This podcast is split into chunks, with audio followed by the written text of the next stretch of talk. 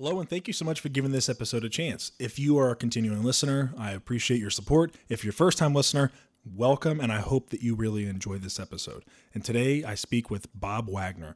Bob is a guy who works for the Department of the Army in search and rescue, but also specializes underneath uh, nuclear detonation and the aftermath behind that. So, in this episode, we talk a little bit more about the Russia Ukraine kind of stuff and what possibly could happen if it were to in the United States. So I really hope that you guys enjoyed this episode. I know I enjoyed speaking with them. I want to go ahead and apologize. The video, for some reason, I think it's the government, for some reason, did not transfer over. So there's no video in this episode, only audio. For those of you listening only on audio, it won't affect you at all. But for those that watched on YouTube, I do sincerely apologize and I'm going to get this fixed. I'm going to try to figure out what the issue was. But as of right now, the only thing I can blame is the government. So I do apologize, and I really hope that you guys enjoyed this episode. You ready, bud? Let's do it. All right. Well, I'm glad to finally have you back on, Bob. How you doing? it's only been what? Uh, well, it feels like a few weeks, but only been a couple months. It's been a couple months, and a lot has changed since you were last on. A lot changed like overnight. Yeah. A lot has. So let's go ahead and talk about um, some of the changes that have recently happened. Like, let's talk about a little bit what we discussed in the previous episode on January 5th. And then we'll talk about. Oh, sorry, dude. It was focused on me. It's fine, bud. No, it wasn't focused on me. It was focused on you. Oh, well, it happens. um, let's talk about a little bit of what we discussed in the first episode and then how it can relate now to what is relevant and going on. Yeah, you want me to lead in? Yeah, you go ahead and lead in on this. Yeah, so um, obviously we had, I felt like we had a great time last podcast. So I would encourage everyone to go listen to it, even though it's three hours long. Uh, a lot of a lot, that's a really long podcast. Um, but we sat down, and one of the key things I think that we let in with was the research I did on the domestic nuclear attack threat at the Naval Postgraduate School, right? Which at the time, I mean, and we we just looked it up. It was January fourth, fifth, around that time frame. We we did that uh, podcast. At the time, the idea of the United States actually facing a nuclear attack threat just seems so far fetched. Even for me, even the guy researching about it, right? It's almost and I and I think I remember us talking about it, and I talked about it at that time, almost like it was this fictional idea that by studying it we could get better in other areas of emergency preparedness. And then all of a sudden, you know, Putin and I'll be the first to admit I didn't think was going to happen invades the Ukraine and then next thing you know, he's escal- you know, making threats of nuclear escalation uh, towards the United States and towards the West. So overnight, this n- domestic nuclear attack threat became a real thing again, and it hasn't been since the end of the Cold War, which you know ended you know the early '90s, late '80s, early '90s.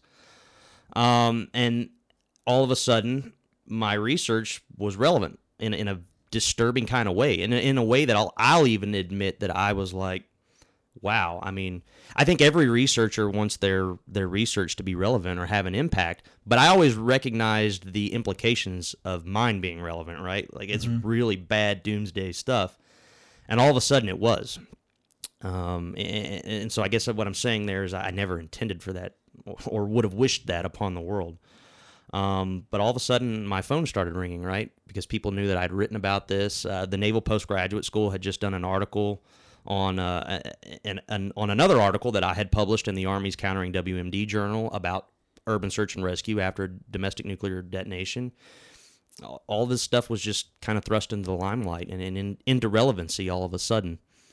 Um, and you were the first person I thought of because people started calling me. People I hadn't talked to in years who knew I studied some of this stuff, and also that I have an interest in geopolitics, geopolitical affairs, international affairs, foreign affairs, foreign policy, international security.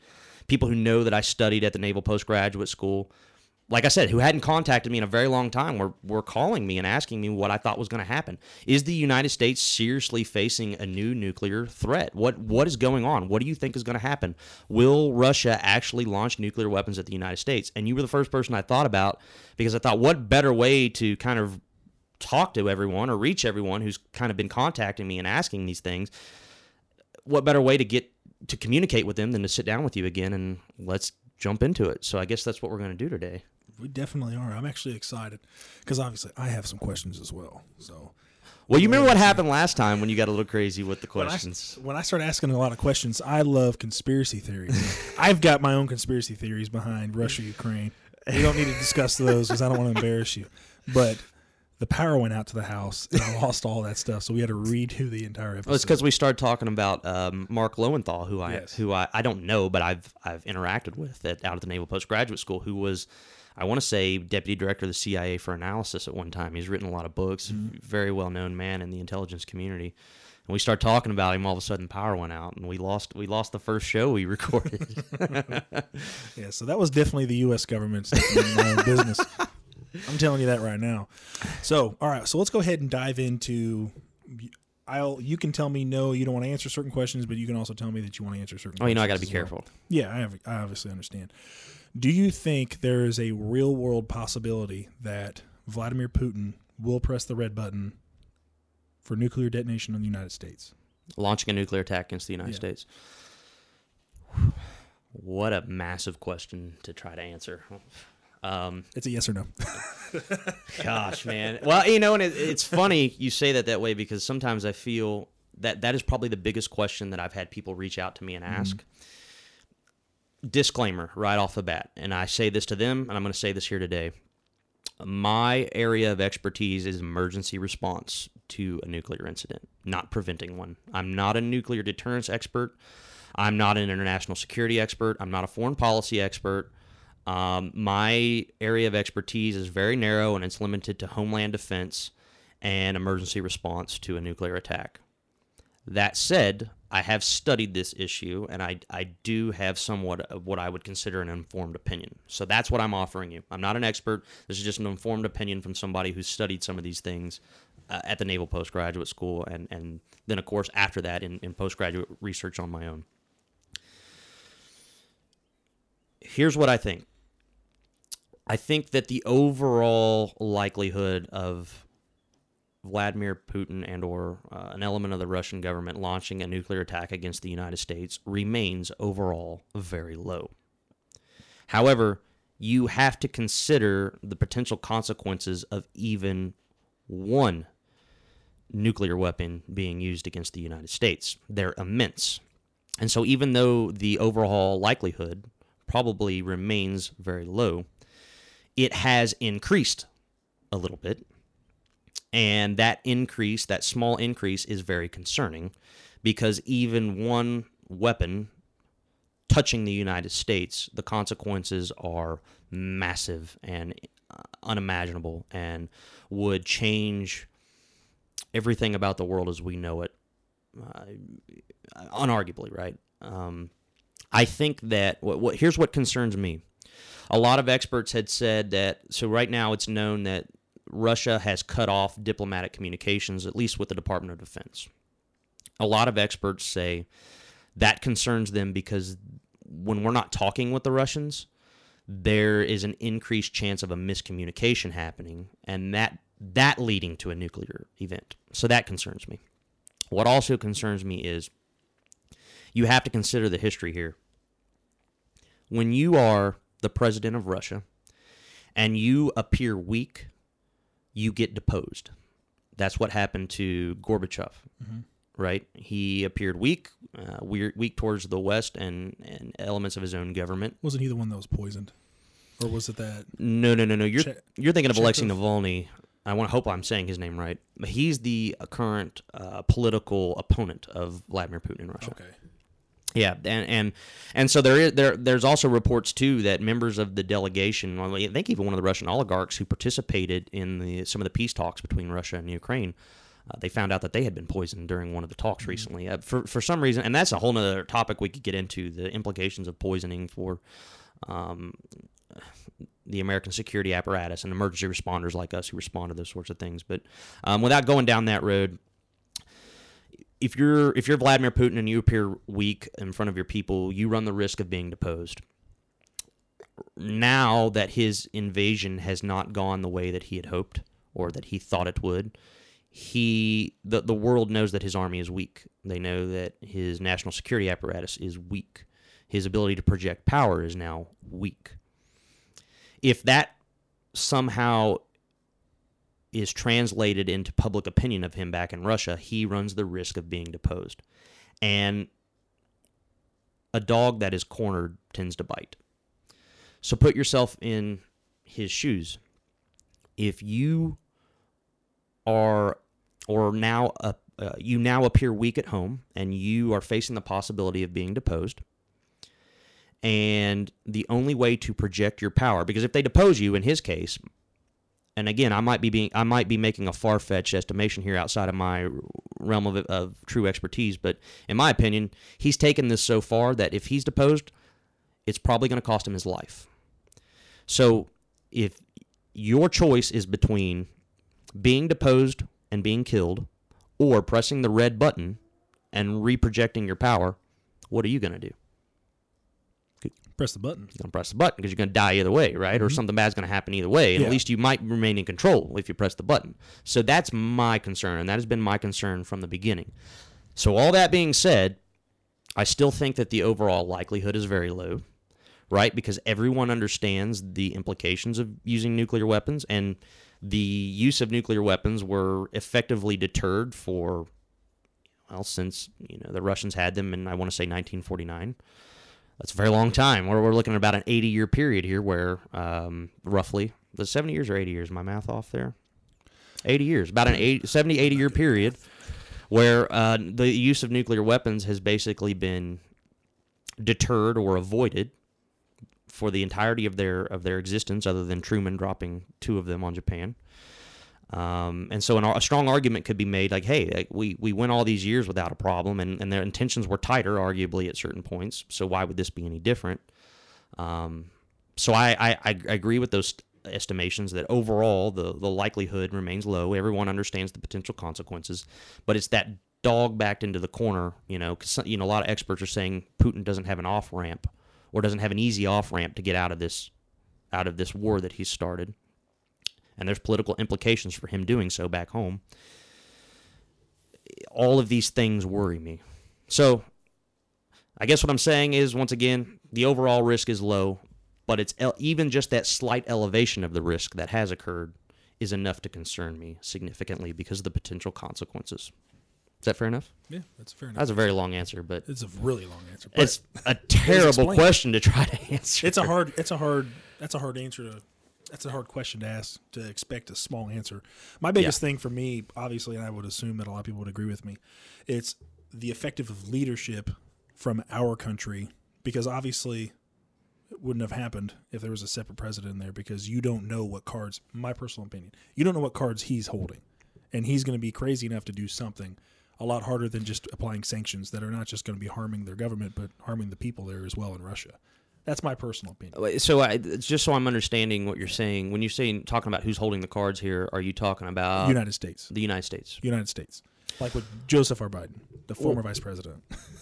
well, uh, well, here's what I will say. I do feel comfortable saying um, is, is that what happened in Afghanistan with the withdrawal, I Kabul. Yes, mm-hmm. obviously, in my in my professional opinion, did fuel into some of this, right? Because it, it, it projected the United States as weak, and everybody's watching us. I, that's how we ended the last podcast. If you remember, it was, it, you asked me, you know, what's your closing thought? What's one thing you, if you could talk to the American people, what would you say? And I iterated how important I think it is for Americans to be unified right now because our adversaries are watching. And I, I mentioned a friend overseas who had made the comment to me. She said, "You know, I I hope you guys get this figured out because the world's relying on you." Well, now now we've seen that. Now Yeah. we that we've seen that in action, right? And that's why I was encouraging, you know, people to set aside their political differences and learn to be civil again because the rest of the world is watching. Yes. And I think what happened in Afghanistan, and, and again, this this isn't just my opinion. This is based upon what I've heard. Uh, Dr. Seth Jones is somebody who comes to mind. Who's somebody I really admire. He was one of my professors. Um, he has even made the assertion that what happened in Afghanistan made the United States appear weak, and is what has fueled some of the boldness we've seen. Yeah. And I think I think also a lot of, with the national politics that we have, a lot of that stuff, like what you just said, not getting along with people, not being able to have civil conversations and civil duties with, with like with, use a small example of and I won't get too sidetracked with this because we we still want to speak about what you're ta- what you're Sure. to talk about. Um, look at like school boards with parents. Look at what with teachers are wanting to teach kids versus what the parents want the teachers to teach kids. I've had my own discussions with teachers and talking about um, the teacher went to school for a reason and let them instruct your child and not the parent let the Sure. make the decision. Well, sorry, but you're in a public school and you're Well, we, we talked. there and- we dug into that a little bit, we right? could, yeah, we do. We, I believe we did, but the political element there there there is a political element to a- all that. and a- and, and i said i made the argument that politics aren't always a bad thing. That is how we that that's how our society or, or not our society our system of government is designed. That is the say that that the citizen has Mm-hmm. in how they are governed and that's a good thing. It's there for a reason. And what you're seeing is just a reflection of that and I, I don't think that's a bad thing. Correct. And if you're Vladimir Vladimir Putin, which he has said in some of his meetings as well, is you look at your country, you can't even control your country. How do you expect to be telling me what to do in mine? well sure absolutely I do, I do get that with what he's saying because it's like you look at our country right now, a lot of people seem divided.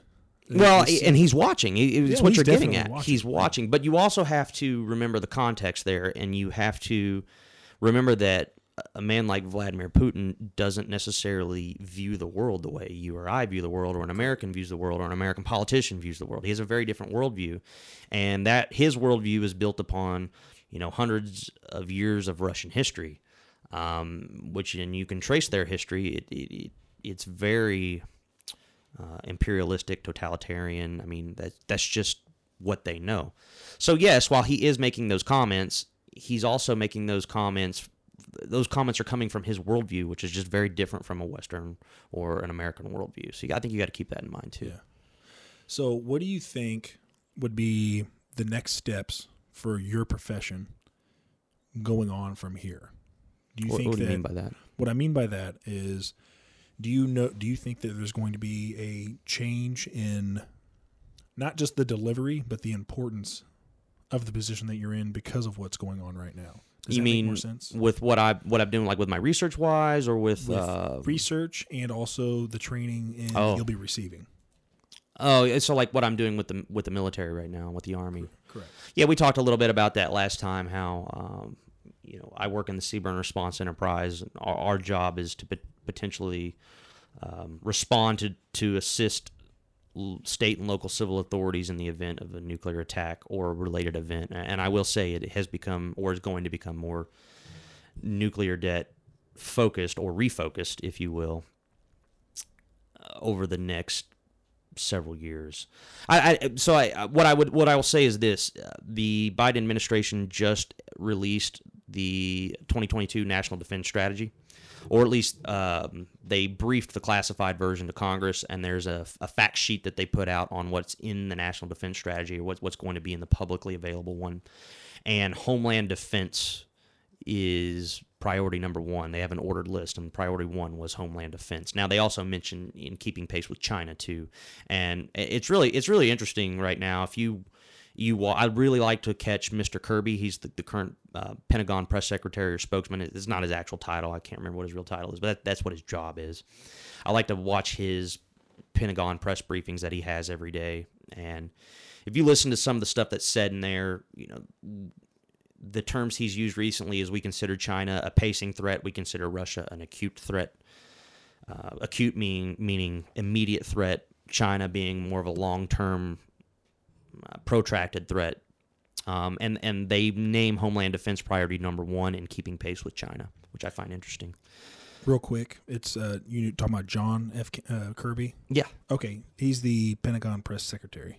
Is that his official title? I thought it was like special assistant to the Pentagon or the or the Secretary of Defense or something. From, But from what I'm seeing right now, it says Pentagon press secretary John F. Ken- John F. Kennedy, John F. Kirby. yeah, So And I, he's actually somebody I really enjoy watching. I like to watch his briefs every day. Um, he does one around three o'clock every afternoon during the week. Yeah, so Um, sorry to ruin your flow. No, I'm, I'm glad you did that. Um, yeah, because that's somebody I would encourage, or something I would encourage folks to watch. Eh, Of course, it's hard if you if you you know work a normal job to try to to to tune into that every day, Yeah. but it's something I like to watch. Um, you know, something that just popped in my mind too that I wanted to bring up was going back to the world paying attention. Um, we just passed the anniversary of President Reagan being shot. He was shot in Washington D.C. and uh, the I think it was the U.S. Naval Institute made a post about it, and they mentioned the fact that after President Reagan was shot, which had nothing to do with the Russians, had nothing to do with any other country, after he was shot, Russia seized upon the opportunity to put a little political pressure on us or military pressure on us and actually moved some of their ballistic missile submarines closer to the United States. So that's just a prime example of the world is watching what's mm-hmm. happening here, and e- whether it has anything to do with them or not. They're gonna they, they are watching and they're gonna take advantage of it whenever they see an opportunity. So that kind of just you know hits home the point I was making of we need to be more civil with one another and we need to be careful how we treat with one another because the rest of the world is watching and and some some of our adversaries are waiting for their opportunity to pounce.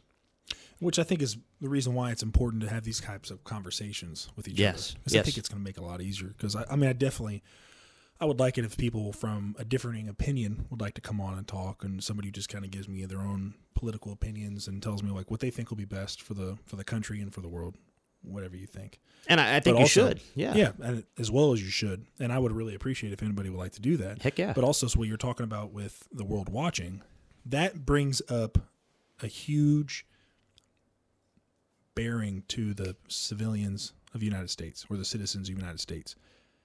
Because I think that a lot of that is not really that is not talked about at all in school growing up. You have that pride of being in the United States. When I was growing up, I still had that pride because our teachers talked about it. You know, you do the Pledge of Allegiance every single morning. They don't even do that in most schools now, from what I was told. They don't do the Pledge of Allegiance.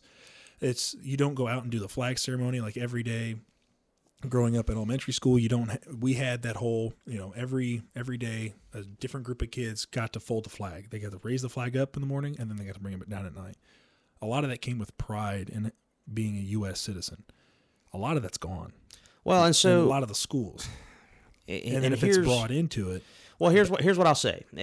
At a certain point, there are folks who have a problem with that, and they will point to the dangers of nationalism and where that can lead us to. And they do make valid points there. Um, I think the answer is not necessarily because it, it's a very American principle, right? If you don't agree with those things, I, I, I believe you should be allowed to disagree with them. That's what makes our country uh, what it is, uh, you know, a, a democracy. Even though it's not a pure democracy, but that's what makes our country dem- democratic. So I, if you if you oppose those things, I think folks should be allowed to dissent. I think that the answer here is not to introduce nationalism in its pure in the pure sense of the word. And, and when I say nationalism, I'm not talking about patriotism, but I think that patriotism should be instilled through civics and civics education. And that's there's actually an initiative I believe in Congress right now between it's a bipartisan initiative between I want to say it's an, it could be both uh, both the Senate and the House of Representatives, but I, I want to say it's the House of Representatives where uh, members of Congress from both sides of the aisle have come together and are advocating for a return of civics education in schools because we've seen that's the pro- that's where a lot of the civility issue comes from. And so I think you can instill a healthy level of patriotism by getting back to civics education. Because the civics part says that we we're going to disagree but we're going to disagree but that's okay. That's actually encouraged. But here's how we do so in a healthy manner and in a way that makes us all better. I think that's the answer. So getting to the nuclear detonation stuff. Just- that's the dog. All the time. you can let her in if you like. You want to? yeah. Let me let me see if I can let her in. Come on. Oh big dog how high? hi All right. You better be good. All right. oh sorry she'll, about that. she'll be an angel So, for those of you just listening in, I have a uh, a little pit bull. She's about five years old. Her name is Delilah. She's absolutely precious. So, um, getting back to the det- nuclear detonation kind of stuff. More important question: What nuclear warheads do you think he would be using to attack the United States if he chooses to? Oh, that, that right there, I is you're you're quickly approaching the limits of my expertise because I'm not again I'm emergency response to uh, a nuclear uh, uh, event or nuclear detonation is is what I studied. As far I'm not an expert in, in nuclear arms or nonproliferation. Um, what I will say is this: what I do feel comfortable saying is is this, and I actually just wrote an article about it. Uh, I'm hoping it'll be coming out in the Strategy Bridge. Uh, for anyone listening, that's another good uh, podcast and journal publication that kind of talks about some of these things. Um, what what I do feel comfortable saying, and that I've been oh, researching and writing about is so for the last 20 years or so, roughly, in the United States, since 9 11, really, and, and it really actually started a little bit before that. Um, well, it's one of the books I have here with me. Uh, Tom Clancy's The Sum of All Fears is my favorite book. Tom Clancy wrote about it, and this was in the 90s, about the improvised nuclear device threat. So after the fall of the USSR, of the Soviet Union, everybody was like, "Oh, that's great. We don't have to worry about another country firing nuclear warheads at us anymore. Intercontinental ballistic missiles, basically. We don't have to worry about the and those are big weapons. Uh, a, a nuclear weapon like that is really, really big, right? We don't have to worry about that anymore. It's done. However, this thing called nuclear terrorism kind of popped its head up. So then what we became worried about was because after the, the USSR fell, they lost I don't want to say control, but lost there were there were some lapses in accountability with some of their fissile nuclear material and their weapons grade you know, nuclear material that that there was a concern out there. And actually, this is actually a really cool Indiana history point um, because Senator Richard Lugar was involved. It- it was- he was a senator, right? I want to make sure I'm saying that right. I know this stuff, but as soon as I get on your show, I'm always worried that I'm going to say something wrong, just uh, ad libbing it. So I, I always like you to fact check me there. Richard Green Lugar, Yes, he was a senator. right? Senate. Yeah, Senator. he was a senator. Uh, he yeah, and he there was an act, the the um, uh, Nunn Lugar Domenici Act, um, that actually uh, addressed some of these concerns. But he was kind of the kind of led the charge. He was a Republican senator from Indiana, um, who actually mentored Barack Obama on some of these things. That's actually a, an interesting fact most folks don't know. Yeah, it's, it's, it's actually kind of cool. He he's he's the kind of politician in my opinion, that someone should strive to be like because he was somebody who never compromised his values, but at the same time was very capable of reaching across the aisle to some like a young senator like Barack Obama, who he saw potential in to address some of these things. Um, but anyways, without getting getting off track. Um, the nuclear terror there, there was there was a, a lapse in accountability or there were some issues in accountability between some of the fissile or and or nuclear or weapons grade nuclear material that Russia had, especially in some of its states that it had lost in in the um, dissolution of the Soviet Union, and so there was a big concern that this would fall in the hands of terrorists, uh, and that concern was exacerbated by 9/11 because then uh, it, it, we knew that Osama bin Laden wanted to get his hand hands on a on a nuclear weapon. Now, when I say a nuclear weapon, he wasn't going to make a ballistic missile. We were concerned with a what a much lower yield improvised nuclear device. That's what it's called, an improvised nuclear device. Uh, and so for the, for the last 20 years, the nuclear threat, or what we've considered or been concerned with in, in nuclear security, is the improvised nuclear device threat or the terrorism, nuclear terrorism threat.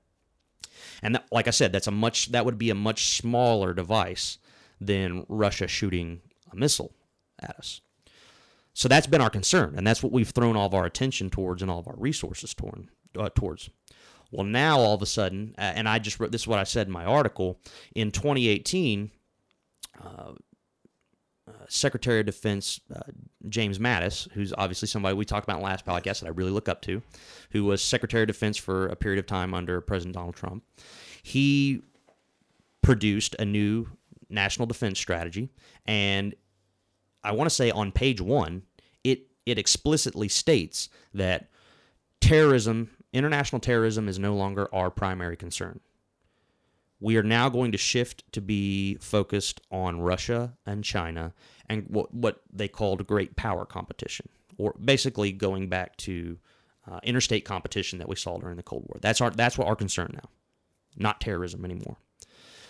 Well, if if over the last 20 years all you were worried about is terrorism and, and your concern for nuclear terrorism followed suit, Now you're like, okay, well, the nuclear terrorism threat is dead. We don't have to worry about that anymore, they, right? Because terrorism's, you know, the, the National Defense Strategy has effectively said, you know, that's not our primary concern anymore. Now, of course, it didn't explicitly say, it didn't state that threat's gone forever. We're not going to, we're not, you know, terrorism's gone forever. We're never going to worry about it. But you kind of have to think about how things are viewed in our government or in our system of government, right? It's very competitive. Everybody in the government's always competing for resources. So if you are one of one of any of the number of, of agencies within the government, you're always competing with everyone else for resources. So you're going to go with what the boss says is the priority.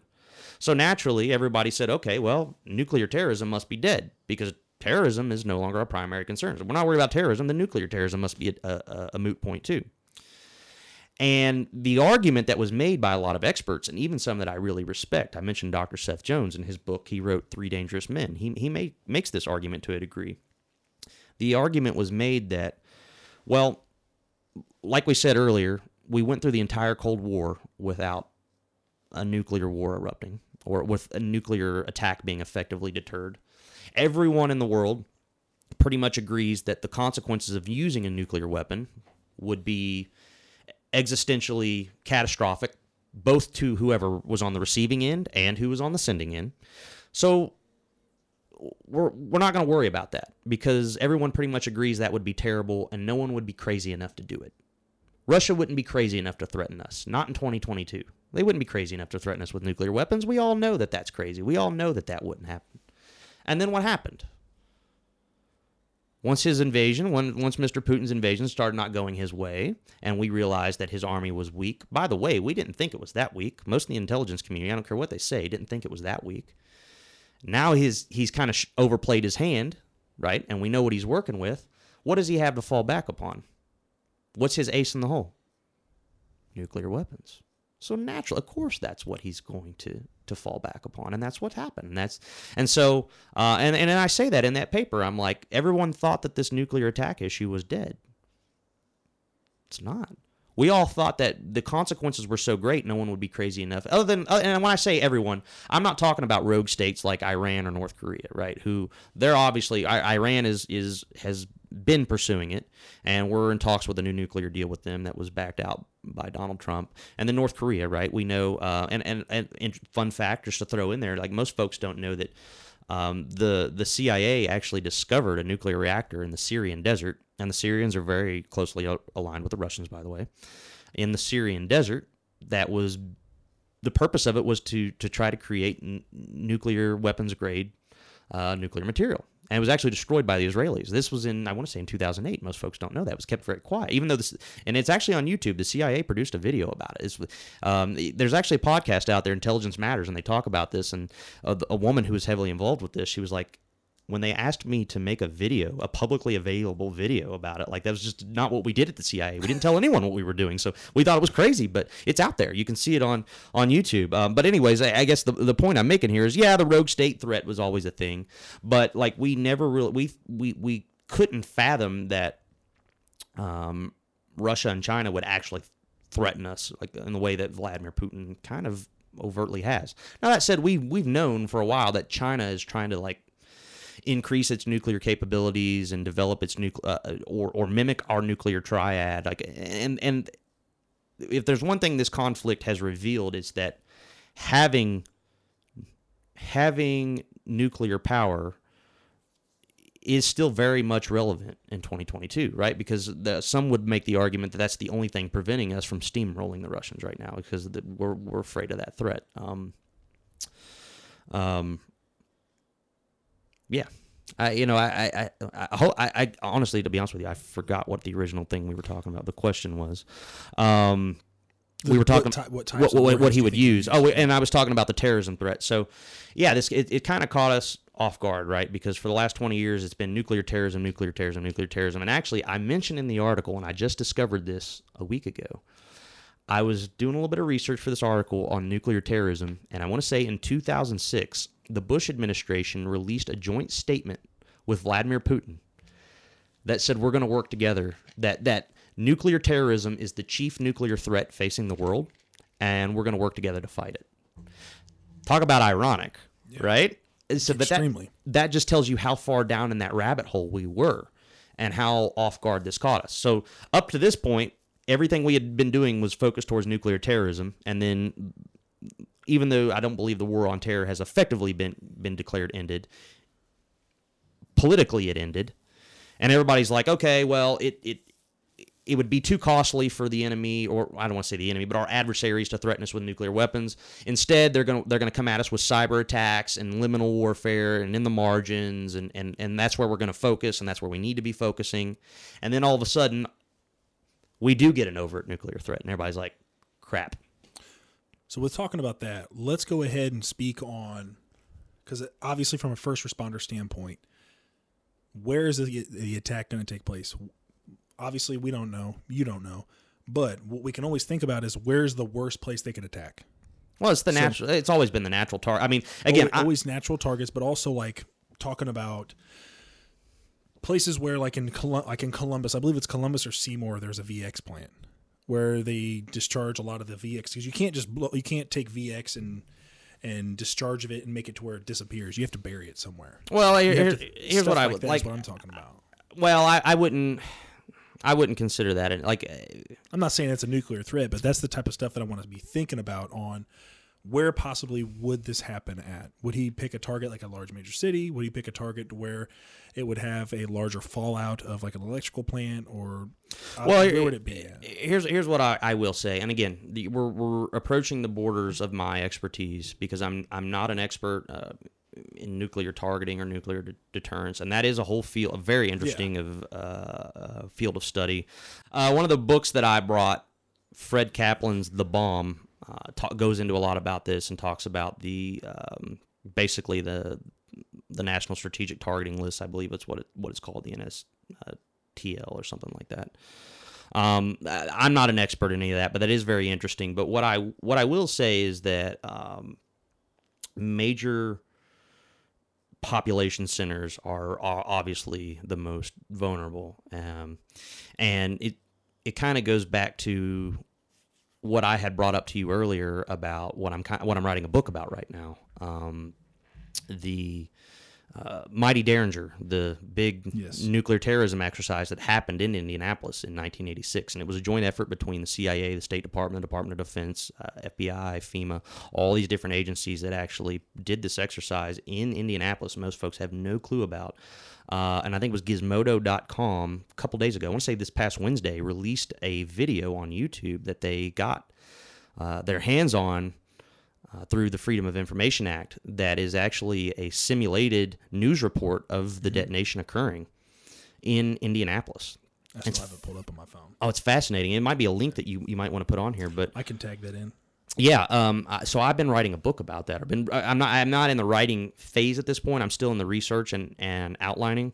Uh, but I've been doing a ton of research. There was a gentleman who was researching it, and honestly, I didn't know he had passed until Gizmodo said it in their article. But he passed. He wrote a book, and I want to say it was released in 2012.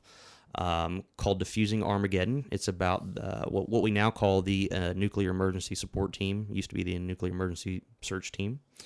Um, and another interesting fact that a lot of folks don't know about Indianapolis is that in the 80s, I want to say the 80s, around the same, not around the time the exercise actually occurred, there were threats of nuclear terrorism in Indianapolis.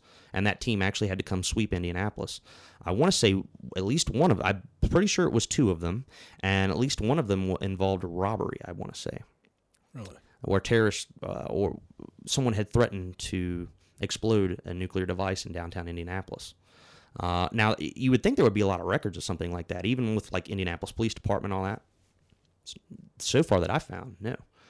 Um, Do you think that they're just kind of confidential, to where they're just not going to release anything like that if the public were to find out? I think that at the time it was such a high level thing and they didn't want to freak people out that a lot of things were kept under wraps. I want to say at that time too, because you got to remember this is pre 9 11. Yeah. you know, post 9 11, it's nothing for IMPD or any local police department to be working very closely with the FBI and, Yes. and the national security uh, agencies.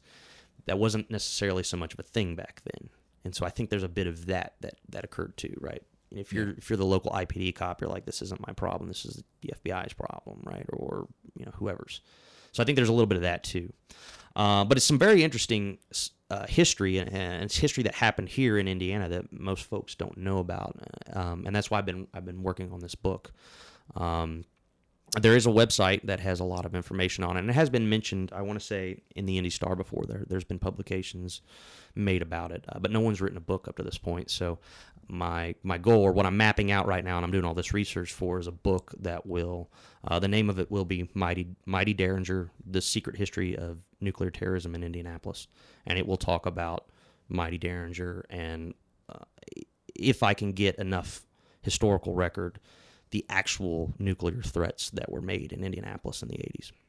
Very cool. Yeah. That'll, that'll be definitely an interesting read. Well, and the question there, and where I'll probably go with with it from there, once I compile all that research and, and get that together, is the, the next question will be, and they actually raise it in the Gizmodo article, is so what did we learn from all that? Because it, it was one of the most serious exercises the government ever did about this. So kind of what you're saying, what are some of the lessons there that can be learned for emergency responders? So I guess what I'm saying is I don't have an answer for you right now, but I'm going to, or at mm-hmm. least I'm going to try to. Yeah, it's perfectly fine. The biggest Yeah. thing is with trying to find out with those types of exercises. The thing that I've learned in some of the trainings that we've done, like once a year they would do a training at the mall, and then they'd have the FBI involved with it as well. Yes. And the biggest thing I learned was communication is key. And that's goes that goes along with everything. Yeah. Everything in your life, obviously. We talked about before we did this. Right. Communication is key. If you don't have that communication level, because a lot of the guys, their pride gets in the way, uh, guys and gals, their, their pride gets in the way. They don't want to sit there and be like, those guys are just firemen. I'm not going to talk to them. Or the firemen be like, those guys are federal guys. We're not going to talk with them. It's just more of, hey, you know something that I don't know, and I know something that you don't know. Right. Let's sit here and talk and have a conversation. A lot of that stuff, I feel like now is kind of getting in the wayside, uh, getting behind us. That we're just Yes. more of just having open conversation and being able to help each other in different ways. Because obviously, a couple years ago at, at the place I work, we started doing an RTF, which is Rescue Task Force, and then it's firemen that are having to put on bullet resistant vests Right. and Kevlar helmets. And we're going in and pulling out people, obviously, because with the whole MCI stuff, mass casualty inc- incidents, uh, the more of the public knowledge of school shootings and mass shootings and stuff like that. So that forced us to have more of a relationship with the police department. And that's forcing us to be able to effectively become better at our job. And if, if we're going to be just sitting here discussing a lot of these types of ordeals at a possible, the slim chance of it happening, I think having those types of trainings, those exercises, I mean, doing an exercise like that for uh, Mighty Derringer, that was kind of kind of crazy. It makes it gets my conspiracy mind thinking of well, what else are they doing? Huh? Well, it, what other yeah. things are they doing? But I, fi- I find that stuff extremely interesting. And the It biggest is. part is is what did we learn from it? So obviously you don't have the answer for it right now, which is perfectly fine. But It just means we got to do another podcast when I That- get this out. that's exactly what that means, which I'm perfectly fine with. So the biggest thing is what can we learn from this episode with what's going on the most at the most relevant time.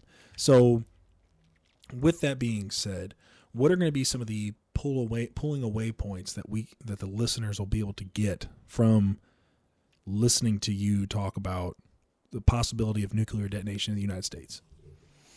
Wow. Again, that's another huge question. It's it's Um, enormous. I know. I need to get better at asking more precise. No, no, no, no, no. Questions. You ask really good questions. That's not that's not the problem at all. It's just that you ask a very good question that doesn't have a simple answer, which I like. I like answering those types of questions, but um, it's not that it puts puts the the speaker on the spot, but it does make you think about what you say. Without beating it up too much, I would point folks towards the article that I recently had published in the Army's Countering WMD Journal, which I think that came out after you and I spoke uh, last. Um, I but think it did. uh, oh, it may or may not have, but I would I would point to, uh, folks towards that because it did have some explicit lessons, at least in the context of urban search and rescue, that local responders can take away for such an event. Um, the key takeaways I think there were, if there was one recommendation that I could that I could make that I, the one conclusion that that I can draw that anyone who's listening to this should keep in mind is that if this event happens, you're going to need a lot of people, and I'm not talking about hundreds of people. I'm not even talking about thousands of people. I'm talking about tens of thousands of people, even on the rescue side alone, Talking about from a, from a response responder. from a response Okay, perspective responses. if I'm, uh, well, and it's interesting too. Um, so it's just funny how the world works and how these things all come together. Um, FEMA, and and I already know where this is going to go, so I don't even almost don't want to bring it up. But FEMA was going is is about to release its latest planning guidance for responders in regards to a nuclear detonation. And they were actually going to have what's called, um, I think it's called a national engagement seminar. I was supposed to sit in on it, where basically members of the public or experts in the field can can um, give feedback on on the draft they provide. I hear the dog snoring. Oh, is she snoring? Oh no, it's fine. She's good. She's fine. Um, She is. yeah, I must be boring. I'd be snoring too, bro. Dude, don't worry about it. She sleeps all the time. So they're getting ready to release this document that gives guidance for local responders on what to do. And even FEMA has kind of seen the writing on the wall that we need to be stop worrying about nuclear terrorism and we need to reorient to talk about big things. Um, and so they were getting ready to do this national engagement seminar, and it was scheduled for January 6th.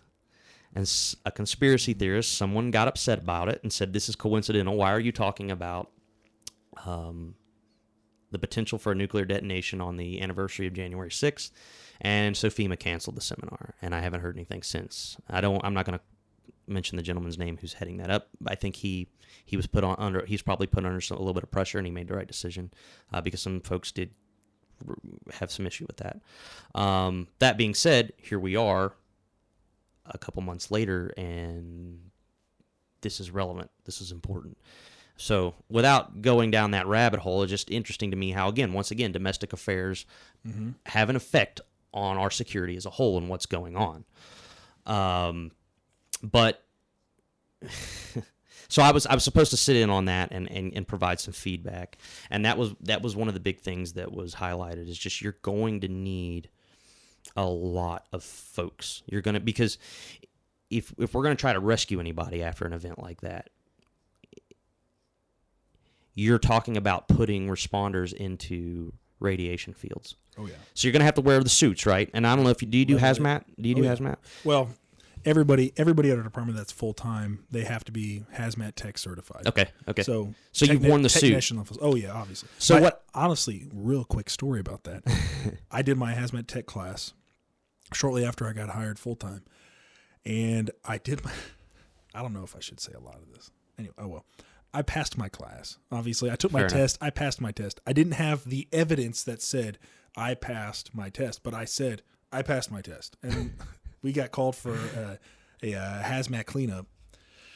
So some some lady was mixing pool chemicals in her sink, and then Oh, exploded Oh, in, in her sink, and it blew off the ca- the kitchen cabinets off the walls. Yeah. and it blew out the window. She got blown back like 10, 15 feet. So they called us in to go in inside the house to clear it out, basically.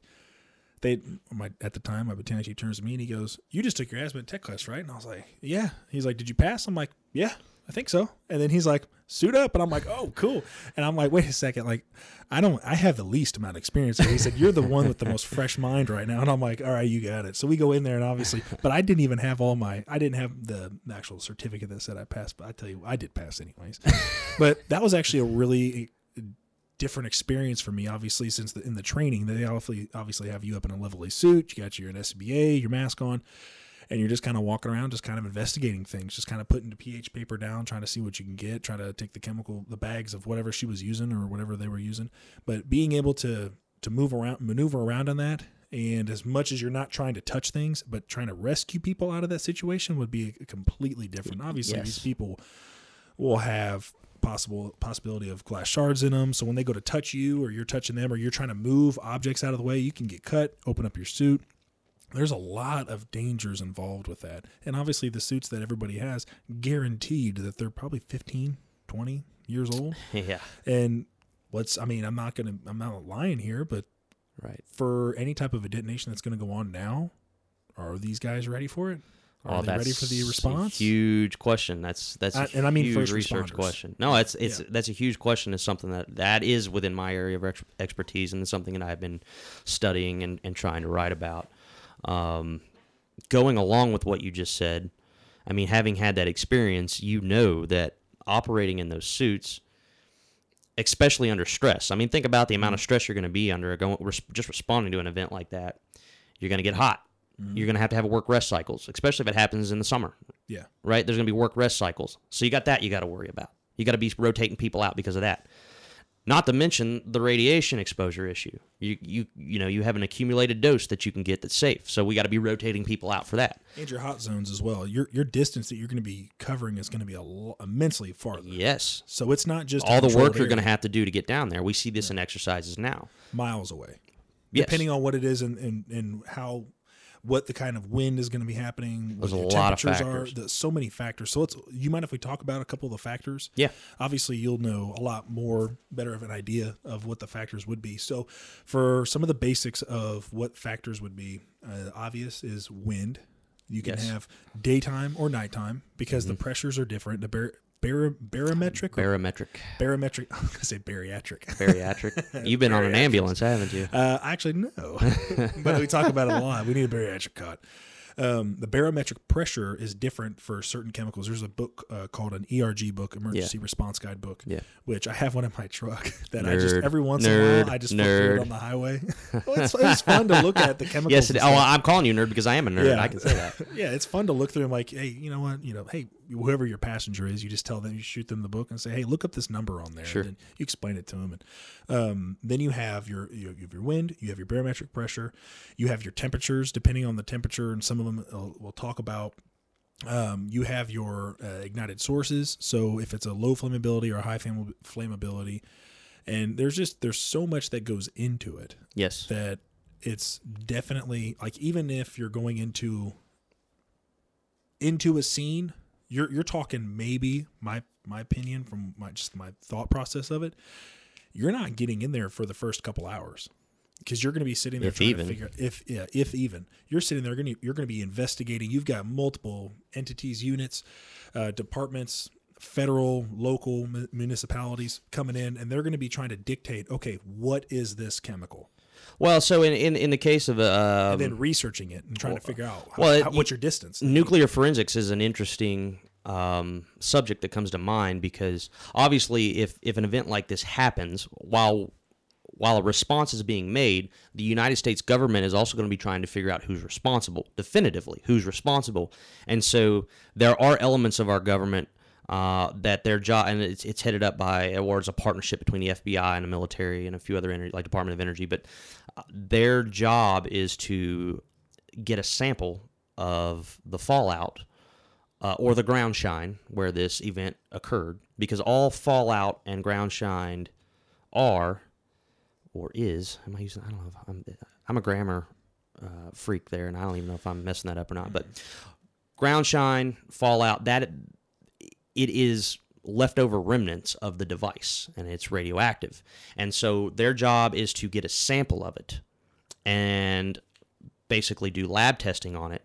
And by doing that, they can identify the isotope, and that will tell them they they can almost figure out down to the date or the batch that this nuclear ter- material was made from and where it was made from. They can and they can identify who is responsible.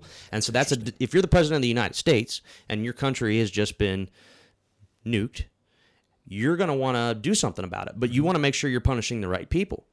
And that this actually became an issue. And it, this actually, like, if you read Tom Clancy's *The Sum of All Fears*, that's that's the plot of the book.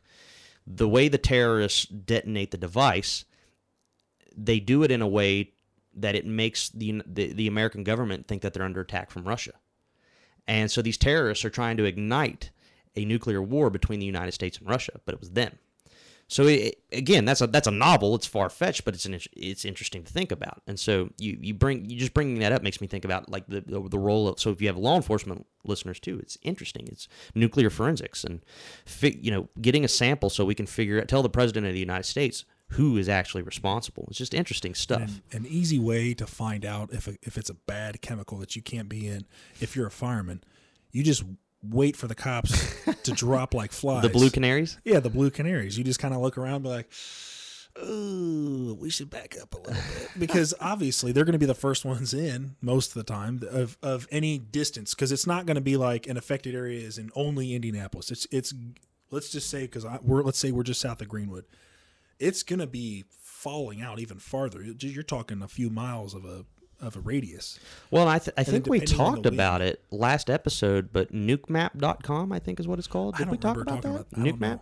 Look up Nukemap. Uh, verify that if I've got that right. Um, it's this gentleman. He has a PhD in like like science and technology history or something from Harvard, I want to say. And Nuke nuke nuke map dot com. secrecy.com. Nuclearsecrecy.com. Uh, yeah, so he runs a But blog. Nukemap, yeah. He- Nuclear Secrecy is his blog, and then Nuke Okay. Map is his the actual map, and you can go on there and simulate nuclear detonations on any place on the map. It's pretty cool. Uh, it's Alex kind of freaky. Yes, yeah, he's a really interesting gentleman too. Yeah, check that out. Anybody who ever wants to play with that. I think a big thing is going to be uh, communication's going to go out. I would assume that you're going to have a whole lot of issues for first responders with even trying to communicate out with radio towers and Well, what about the e- there's to bonk out. we talked a little bit about this. I think maybe we did in the last podcast, but the EMP effect, Mm-hmm. electromagnetic pulse, right, and and what the implications that can have for communications. So there's a lot of complexity here, and there's a lot of things that are going to go wrong. And I, and it's funny when we were talking about this again in the previous podcast, or when I've talked about this before. It's we always talk about it as this far fetched thing that could never actually happen, and and we almost talk about it in, in an imaginative sense, right? And it is imaginative because it's never really happened before.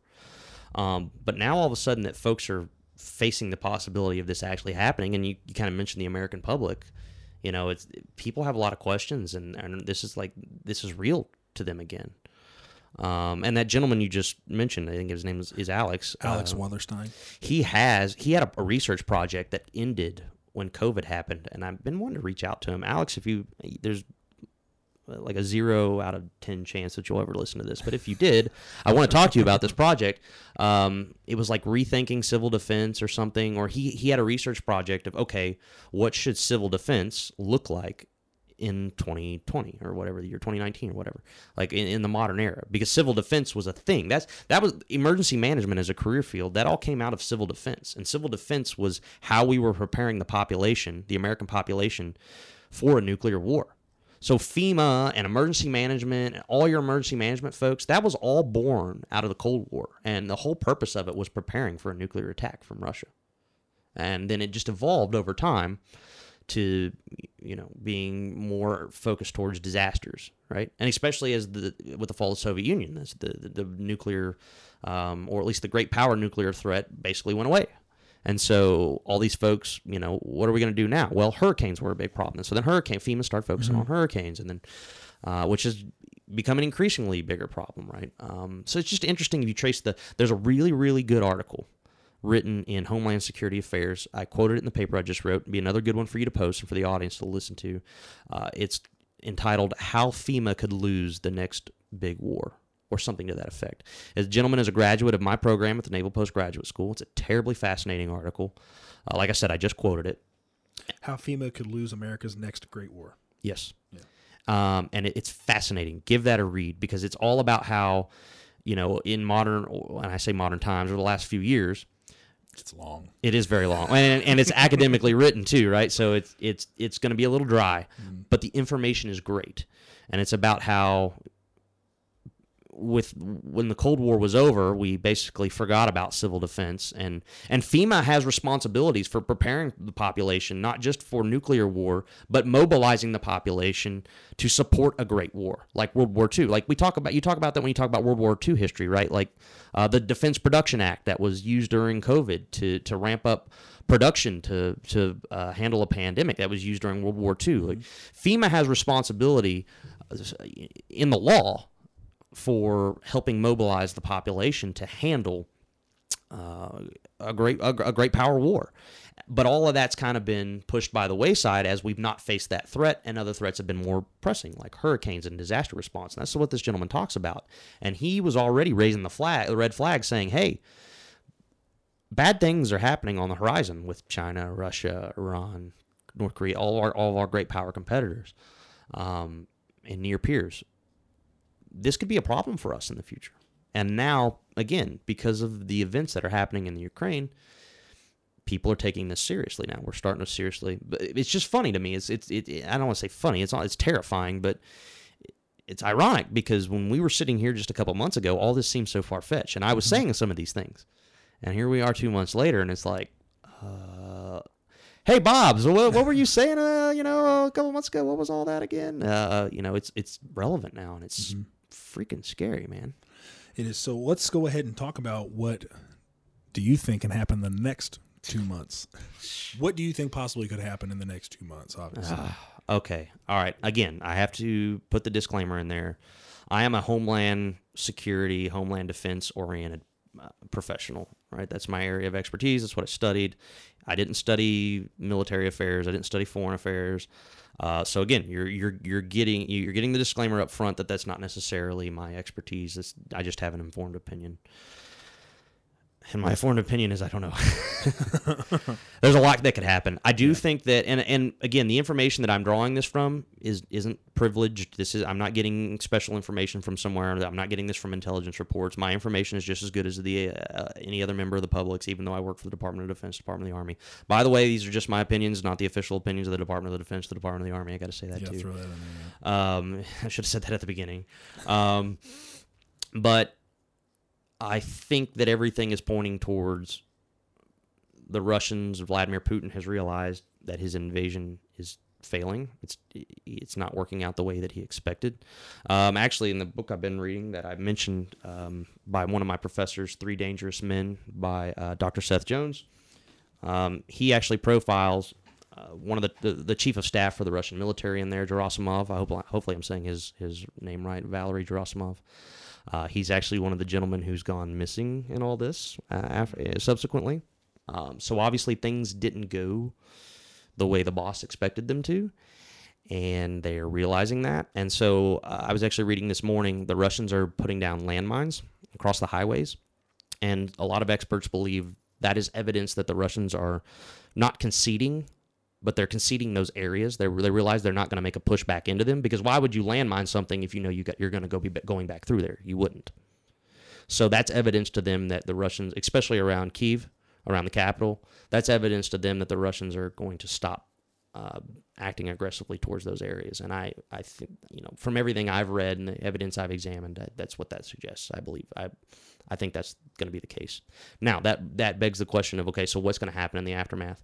Um, I think as of this morning, the evidence was suggesting that the Russians are going to ramp up or refocus their efforts to other parts of Ukraine, probably favoring some of those southern areas where they already have a strong foothold, obviously down towards the Donbass and all where they already had a foothold. Um, and obviously, I think they recognize they're not going to be ta- be able to take the entire country. So now the question is just going to be, okay, how much of what we're currently holding can we keep? If that makes sense. Or are there other weaker areas we can try to focus on instead? So you're going to see a shifting of focus, I think, and I, th- if if the big if if there is a trending towards peace talks or establishing some kind of agreement, it's the Russians are going to try to see what they can hold on to, and mm-hmm. I think that's what you're going to see. But that being said, I think that and and um, the Guns of August is a book I've been reading, terribly fascinating. It's about the the, the ramp up, the, the first month of World War One. Um, the book was actually handed out by President Kennedy during the Cuban Missile Crisis, which is what I was comparing a lot of this to. Um, except in this instance, the Russians actually did pull the trigger; they didn't then. Um, but um, you can see some interesting parallels in there and what's going on the misconception seems to be amongst a lot of folks and it, it's like this in every big war that this is just going to be a short war this is going to be a short thing and we're just going to get this over with. I don't think this is a problem that's going away. Even if peace was agreed upon tomorrow this whole issue with the chinese and the russians and, and our competitors challenging us on the world stage it, there, there is no easy closure to this. This is not ending anytime soon. We need to be digging in for whether it's going to be a cold war or if there's going to be proxy wars or there, you know there is the potential for a hot war whatever it's going to be this issue of our power being challenged across the globe is not going away. And i don't think this issue in ukraine is going away easily. And so we like right now people are concerned about the gas prices right? I, I mean i think i said i think i made probably made the statement in the last podcast that, that i foresee the next decade being very rough for americans I don't. I, this was only confirming my my belief. So, um, yeah, and if you study the history and you study how the, the lead up of World War One, there's some very, very, very disturbing parallels going on. So, yeah. So getting kind of closer to the end of this episode, because obviously we're not. Have we been talking that hours. long? Yeah, it's uh, hour and three minutes. Oh, wow. Yeah, because what I don't want to do is like what.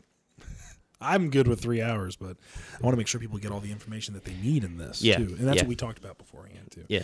Um, what else would there be for anything that you would want to get out there to whoever's listening to this to Uh, speak on? Do you have anything in, in particular in mind? Well, obviously, my questions are more conspiratorial because you. Know I have me. to avoid that. You know, I know, that. which is perfectly fine, and I get it. A lot of a lot of my stuff is just more weird. Um, a lot of the kind of things would be more leaning towards first responders. That how how would this? How can they prepare? Is that what How can they prepare for this? That's, Okay. that's really more of what I'd like to know on that. Well, and it, it raises an interesting question too, because we talked, we did talk about this in the last episode. How I, t- I felt that you know the messaging of what the role of local responders is and all this is not as clear as it was after 9-11. Right after 9-11, we all knew we're going to start Yeah. ramping up hazmat, and CBRN, and and anti-terrorism and MCI and RTF. All we're gonna we're gonna get into all those initiatives when it's when it's on when it's not necessarily immediately on our shores, even though it is through you know with like cyber and disinformation. Um, it, uh, the messaging is, is a lot less clear. I would give the same advice that I gave the last time, which is to start reading. Read, study, be up on this stuff, especially if your role uh, has some parallels here. If you are a hazmat guy or you are um, an incident commander or a battalion chief or whatever, uh, I mean, I think that's always let's study, read, listen, listen to podcasts, listen to stuff like this. Get don't just listen, take Bob Wagner's word for it. Um, you know, find out other outlets, see what other folks think, see what they have to say. Um, you know, I think the best, one of the best uh, quotes that I could uh, share, it was actually spoken to me by Bob Brown, who's, uh, I, I, I, as far as I know, is still a big player. He's a sergeant in IMPD's bomb squad, who kind of heads up the um, state of Indiana's radiological nuclear detection task force. For the, if you if you didn't know that, that was a thing. It is. Um, he was actually one of my professors in a class I took in college. He probably, if he were to ever listen to this, he probably wouldn't remember that. But uh, he made a comment in the class that every good bomb tech knows that they should be watching what's happening overseas. They should be watching the trends overseas as far as devices and terrorism and, and all that, because you're eventually going to see it here. And so that I would offer up that that principle applies here too. It's easy as a firefighter or local emergency manager or cop, whatever, to think, you know what, all that crap happening in Russia has nothing to do with me. You're wrong. You do need to know about it. You do need to know what's going on. You need to be following the trends overseas. I mean, let's even if it's just as simple as, and I made the comment that the FEMA USAR system should be watching how these Ukrainian firefighters are rescuing people from collapsed buildings hit by missiles. Where else are you going to see that in the modern era? Where else are you going to draw lessons like that? Like, what a golden opportunity because it could happen here. Mm-hmm. So we should be watching that. We should even even if you don't want to get involved, you don't want to study the politics of it, the geopolitics, the international affairs. Okay, this is you have never had a better opportunity to see what it looks like when a missile hits a building with people in it, and you got to go save them. Probably hadn't thought about that before. You can watch it now. You can watch it and learn the lessons for yourself. So that's what firefighters need to be doing. That's what emergency managers need to be doing. You need to be watching that stuff. Okay, a collapse happens in a war zone after after some kind of missile strike or anything, or um, the the CBRN issue, the chemical, like the the MCI stuff, the mass shooting. Like there's lessons. We are literally watching a war online right now. This this, this will probably go down in history up up to this point as one of the most publicized wars, you know, that that the average person has access to. We should be watching that as responders. What valuable lessons we can learn through the footage alone. Um, so that's that's what we need to be doing. We need to be studying and paying attention to what's going on and seeing what lessons we can learn from it. Bob, what's a good way for people to reach out to you?